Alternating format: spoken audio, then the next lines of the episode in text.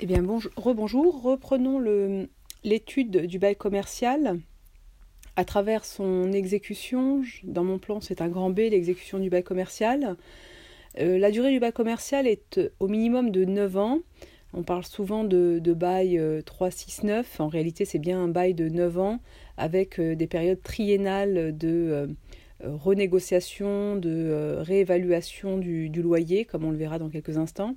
Donc la durée normale du bail commercial est minimum de 9 ans. si un bail est conclu pour une durée conventionnelle plus courte, il devrait automatiquement être prorogé euh, jusqu'à cette durée, comme le, rappelle l'article L145.4 du Code de commerce. Hein, euh, ça fait partie euh, du statut impératif prévu par les textes que d'avoir une durée au moins minimale à 9 ans.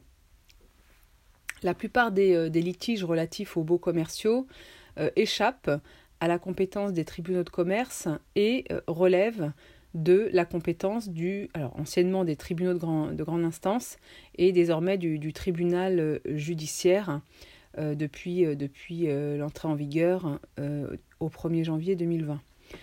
Si le, tribunal judiciaire donc est, compétent pour l'application du, statut des baux commerciaux, pour l'application des, des, questions qui sont indépendantes du statut, le tribunal de commerce pourrait être amené à statuer donc en dehors des questions relatives au statut des baux commerciaux.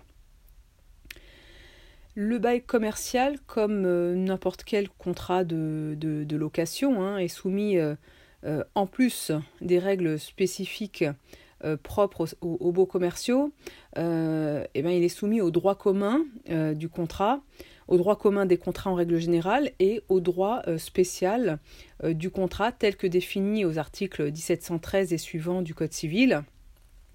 Et comme euh, je vous l'ai indiqué, le législateur a multiplié les dérogations à ce droit commun euh, du contrat de location, euh, ce qui rend très spécifique le régime applicable au bail commercial.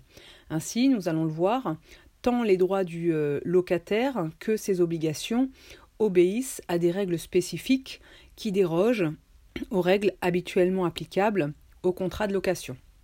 Donc nous allons voir successivement euh, les droits du locataire dans le cadre d'un bail commercial, puis les obligations du locataire dans le cadre de ce même contrat. Commençons donc euh, premièrement par les droits du, euh, locataire.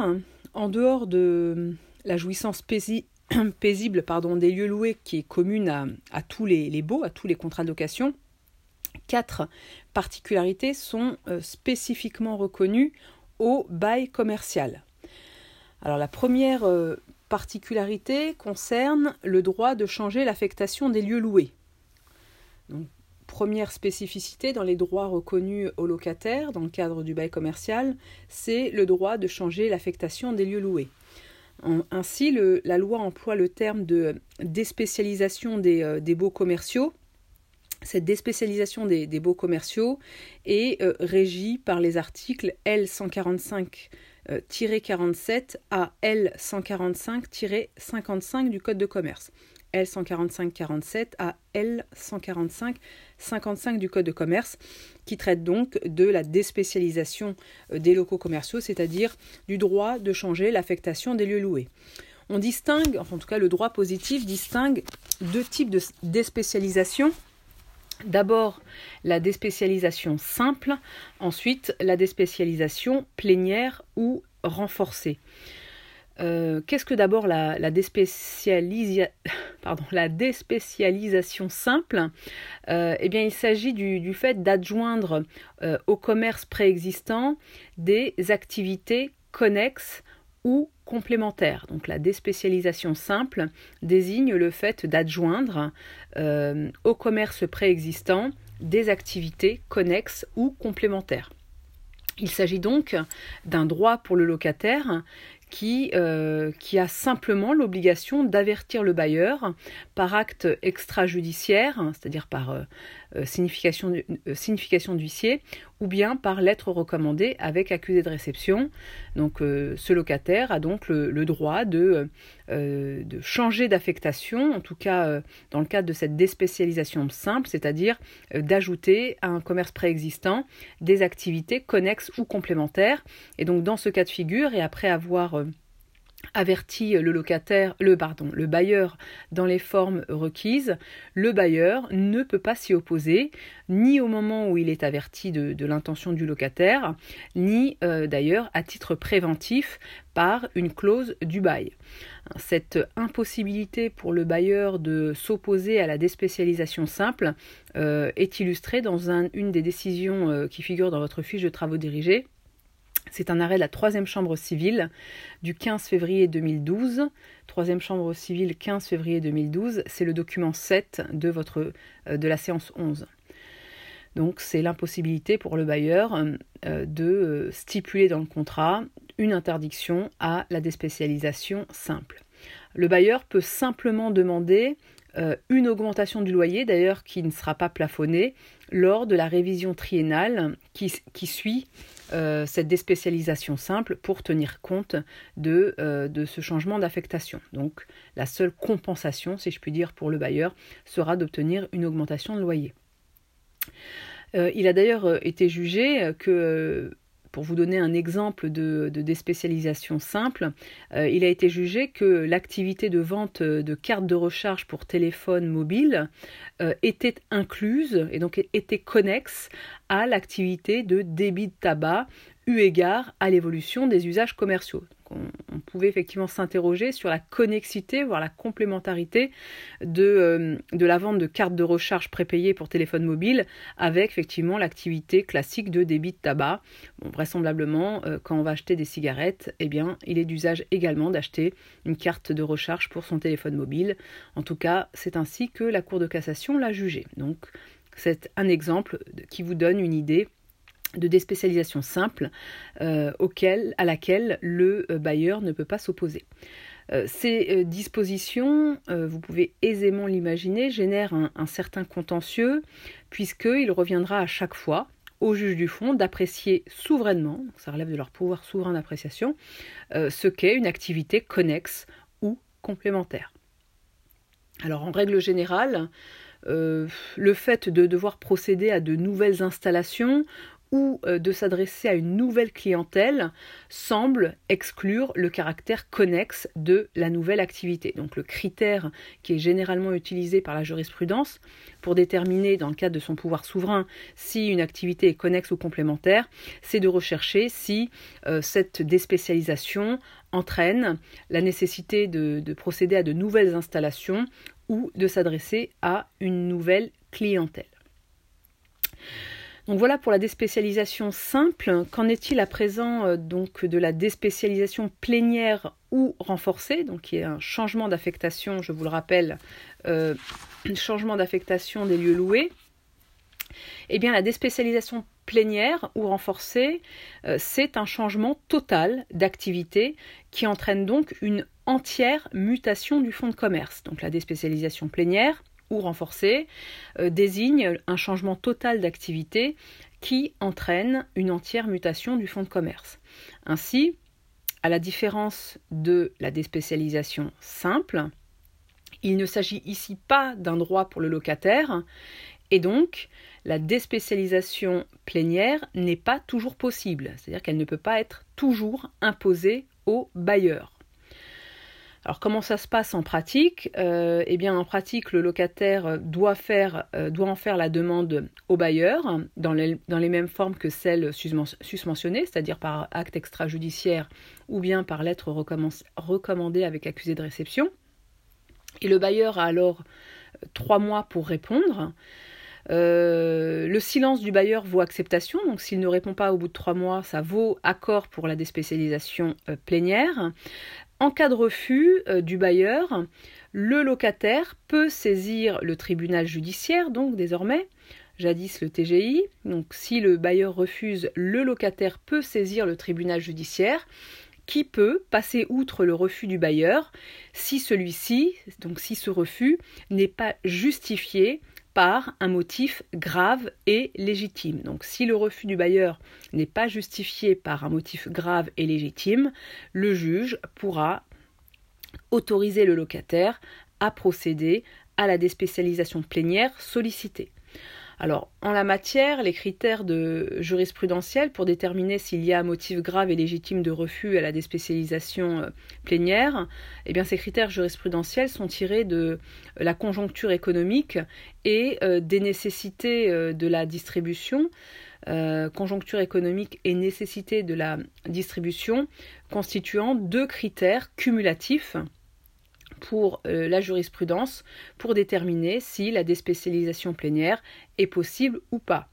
Il faut donc euh, il faut aussi euh, prendre en compte le fait que le changement d'activité demandé soit compatible avec les caractères de la situation de l'immeuble.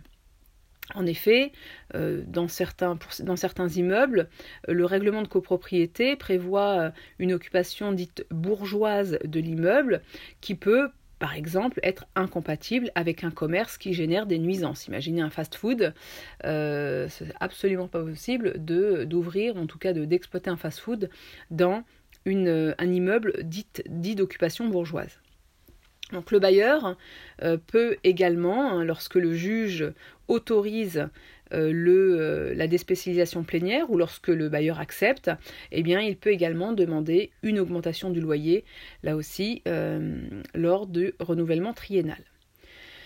Alors là, des autres petites précisions concernant la, la plénière.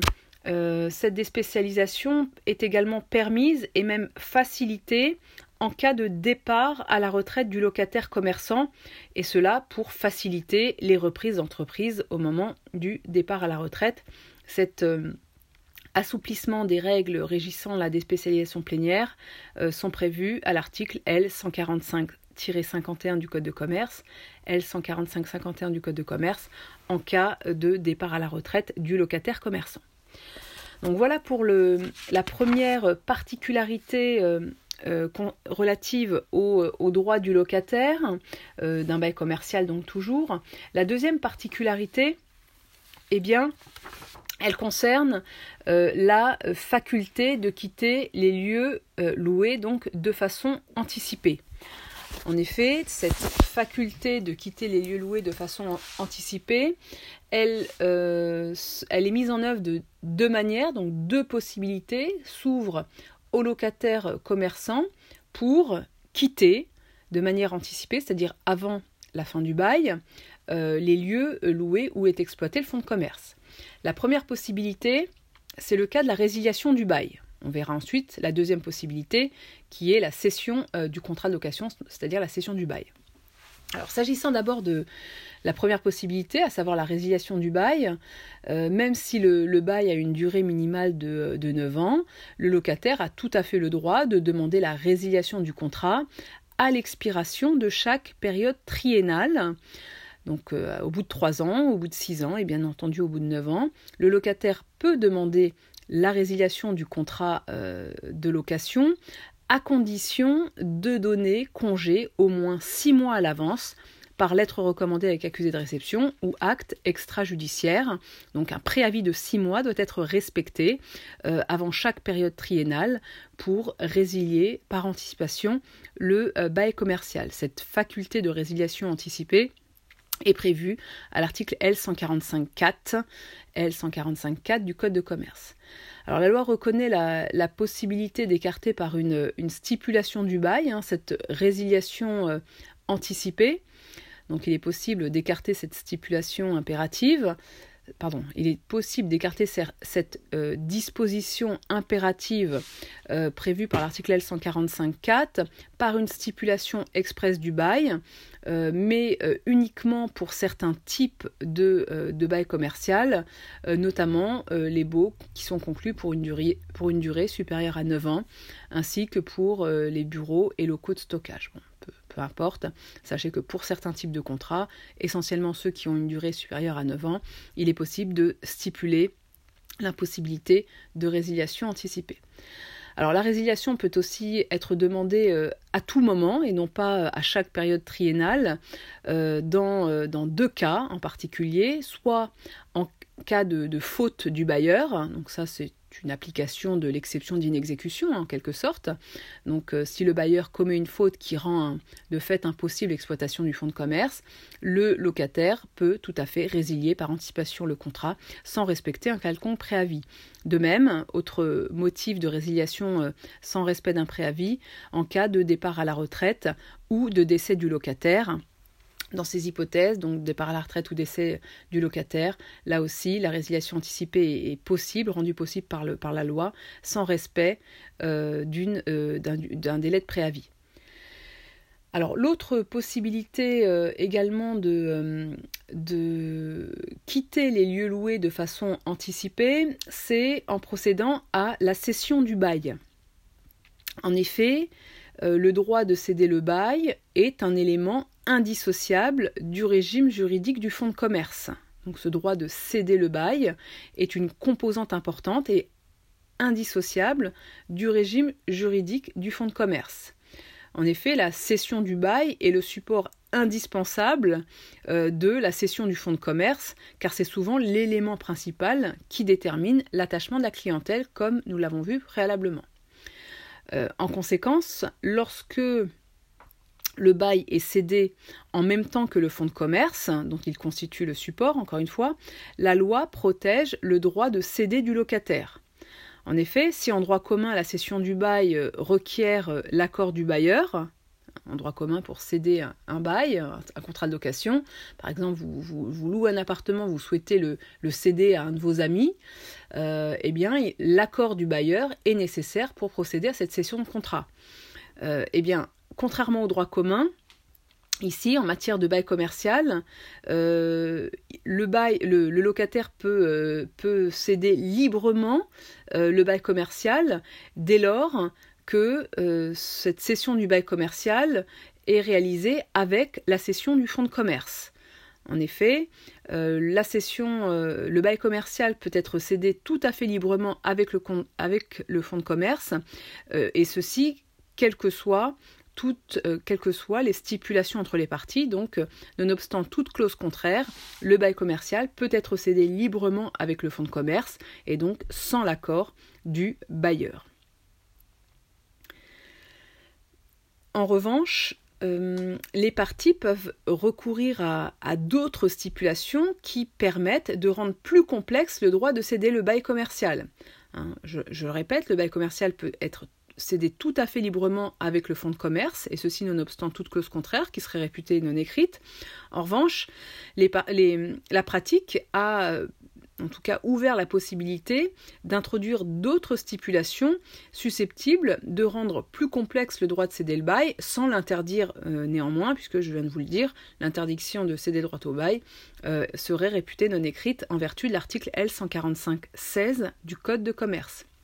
Alors, quelles sont ces autres stipulations euh, permettant de rendre plus complexe le droit de céder le bail? Euh, C'est le cas, par exemple, si euh, une clause subordonne la cession à l'accord du bailleur. Alors, que se passe-t-il si une clause subordonne la cession à l'accord du bailleur? Eh bien, cette clause est tout à fait licite, car la cession du bail n'est pas interdite, comme le précise la loi et le locataire peut saisir le juge pour obtenir le droit de passer outre le refus du bailleur. Donc une clause qui conditionnerait la cession du bail à l'accord du bailleur n'est en soi pas illicite, dès lors qu'elle ne vaut pas interdiction du droit de cession, et ce d'autant que le locataire pourra passer outre euh, ce refus en saisissant le juge qui l'autorisera à accomplir l'acte de cession envisagé. Euh, autre stipulation qui permet de, rendre plus complexe le droit de céder le bail, euh, la clause qui rend le cédant euh, garant du paiement des loyers par le cessionnaire. Hein, lorsque vous avez une stipulation du contrat de cession, du, pardon, du contrat de location, donc du bail commercial, qui prévoit qu'en cas de cession du bail, le cédant sera solidairement tenu ou garant des loyers euh, dus par le cessionnaire, donc par l'acquéreur du, bail commercial, eh bien, euh, là aussi, c'est une stipulation qui est tout à fait euh, possible et, compatible avec le statut des beaux commerciaux. ceci étant, le législateur est venu encadrer cette pratique puisque l'article L145-16, dernier alinéa du Code de commerce, L145-16, dernier alinéa du Code de commerce, prévoit que le tribunal pourra y substituer une autre garantie qu'il jugera suffisante. D'ailleurs, donc, si euh, une, clause de garantie, une clause prévoyant la solidarité dans le paiement des loyers entre le cédant et le cessionnaire est possible, euh, le juge, euh, sans, annuler cette clause, pourra néanmoins y substituer une autre garantie qu'il jugera suffisante. Par ailleurs, la clause de garantie, ainsi stipulée, hein, encore une fois, c'est une clause qui prévoit une, solidarité entre cédant et cessionnaire dans le paiement des loyers. Cette clause de garantie est en, toute hypothèse limitée à 3 ans à compter de la cession en vertu de l'article L145-16-2 du Code de commerce. Donc le législateur, vous l'avez compris, encadre euh, ces stipulations euh, euh, rendant solidaire du paiement des loyers cédants et cessionnaires, soit en limitant en toute hypothèse à 3 ans cette, cette clause de garantie, soit en donnant la possibilité au juge de substituer à cette garantie une autre garantie qu'il euh, jugerait suffisante. Donc le, euh, dispositif hein, est, d'ailleurs complété, euh, toujours dans, la loi, par l'obligation d'information du cédant qui pèse sur le bailleur. Le bailleur doit en effet informer le cédant de tout défaut de paiement du locataire dans le délai d'un mois à compter de l'impayé, sous peine effectivement de perdre sa garantie. Alors le caractère euh, euh, librement cessible du bail, euh, dès lors qu'il est le support du fonds de commerce, hein, c'est-à-dire l'hypothèse que nous venons d'aborder, est remise en cause, hein, ce caractère librement cessible est remis en cause lorsque la cession du bail euh, s'opère sans le fonds de commerce. En effet, la cession du bail sans le fonds de commerce ne bénéficie pas quant à elle de la protection législative et donc il est alors licite d'interdire euh, dans le cadre du bail commercial toute cession du bail euh, qui interviendrait sans le fonds de commerce. Donc vous l'avez compris, si le bail est cédé euh, sans le fonds de commerce, il est tout à fait possible que le bailleur s'y oppose, euh, soit euh, au moment de, de, la cession, soit par une clause qui serait stipulée dès la conclusion du contrat de location.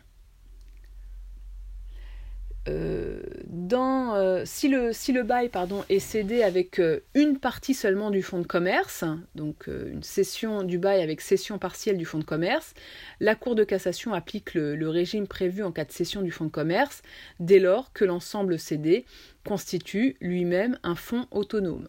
Donc là, c'est un, cas un peu particulier où le, le, le, bail qui est cédé s'accompagne d'une partie du fonds de commerce. Si ce, cette partie du fonds de commerce cédé est jugée autonome, dans ce cas-là, l'ensemble pourra bénéficier du statut protecteur, de la protection législative que euh, nous venons d'aborder, c'est-à-dire avec un principe de libre cessibilité euh, du bail commercial. Alors le, locataire peut, céder il existe un cas, pardon, où le locataire peut librement céder le bail commercial sans céder le fonds. Hein, c'est l'exception à, toutes les règles que je viens d'énoncer.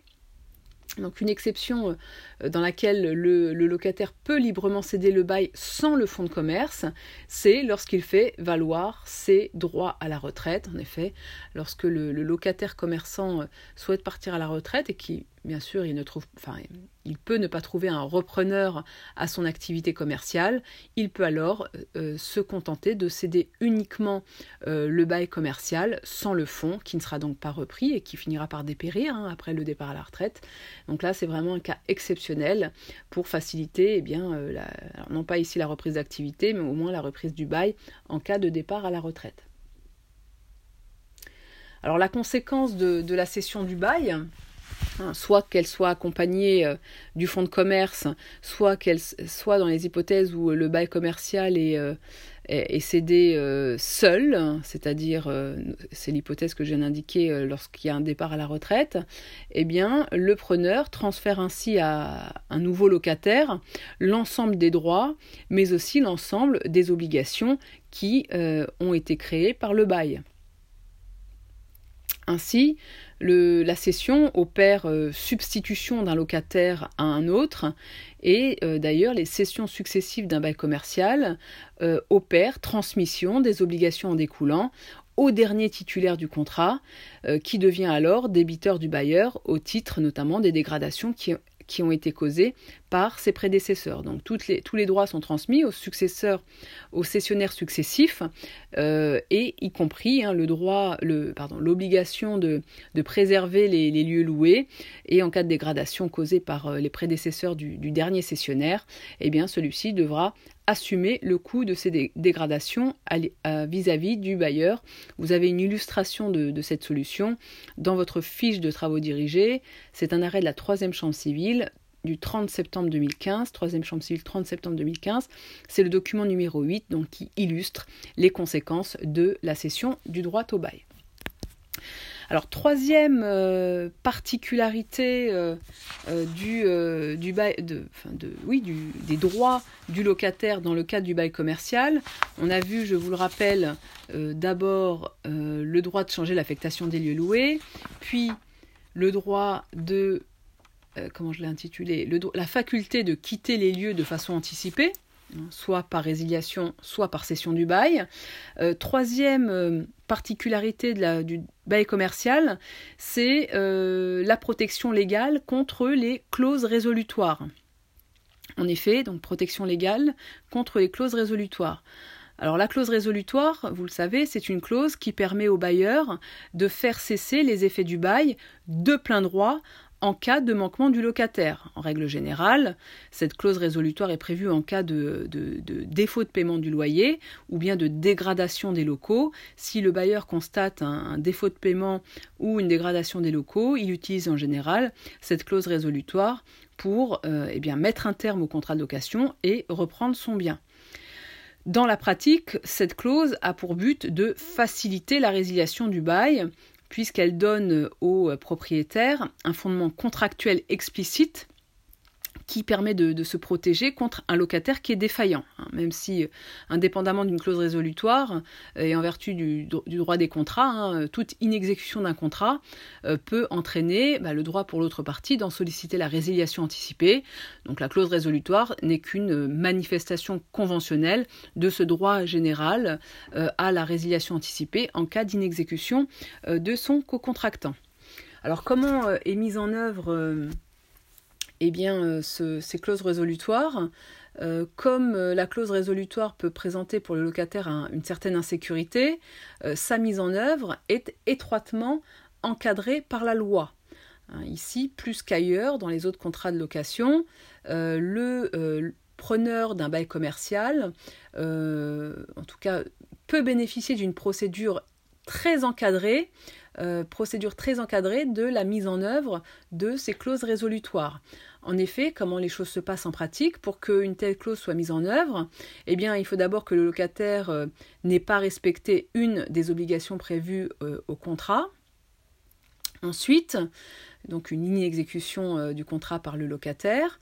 Ensuite, le, Code de commerce indique également que euh, euh, toute clause qui serait insérée dans le bail prévoyant la résiliation de plein droit ne produit effet qu'un mois après un commandement demeuré infructueux.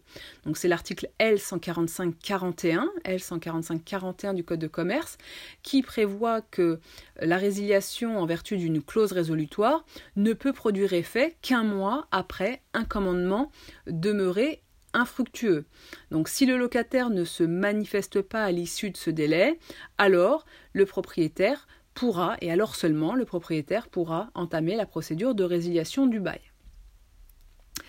Alors, en quoi consiste particulièrement cette protection euh, euh, légale du preneur en présence d'une clause résolutoire?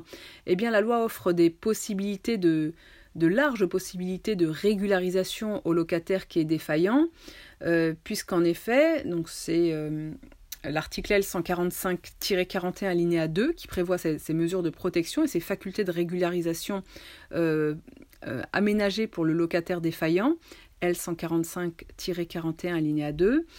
Euh, le locataire a en effet la possibilité de saisir le juge dans un délai d'un mois afin de demander un délai supplémentaire au cours euh, duquel les effets euh, de la clause seront suspendus. Donc le locataire, même, euh, lorsque ce, délai d'un mois est expiré, il peut solliciter du juge que qu'un délai supplémentaire lui soit accordé et qu'ainsi les effets de la clause résolutoire soient suspendus. Alors, ce, euh, euh, il s'agit là d'un moyen qui est offert aux, locataires d'échapper donc à la résiliation de plein droit du bail commercial lorsqu'il n'est pas en mesure de se mettre en conformité euh, dans le délai qui est prévu par la clause ou dans le délai d'un mois. Donc c'est une, faculté qui est, attribuée au juge et qui est largement utilisée par le juge pour donner des délais supplémentaires donner des délais supplémentaires aux locataires pour se conformer à ses obligations et donc pour éviter la résiliation de plein droit euh, en exécution de la, euh, de la clause résolutoire.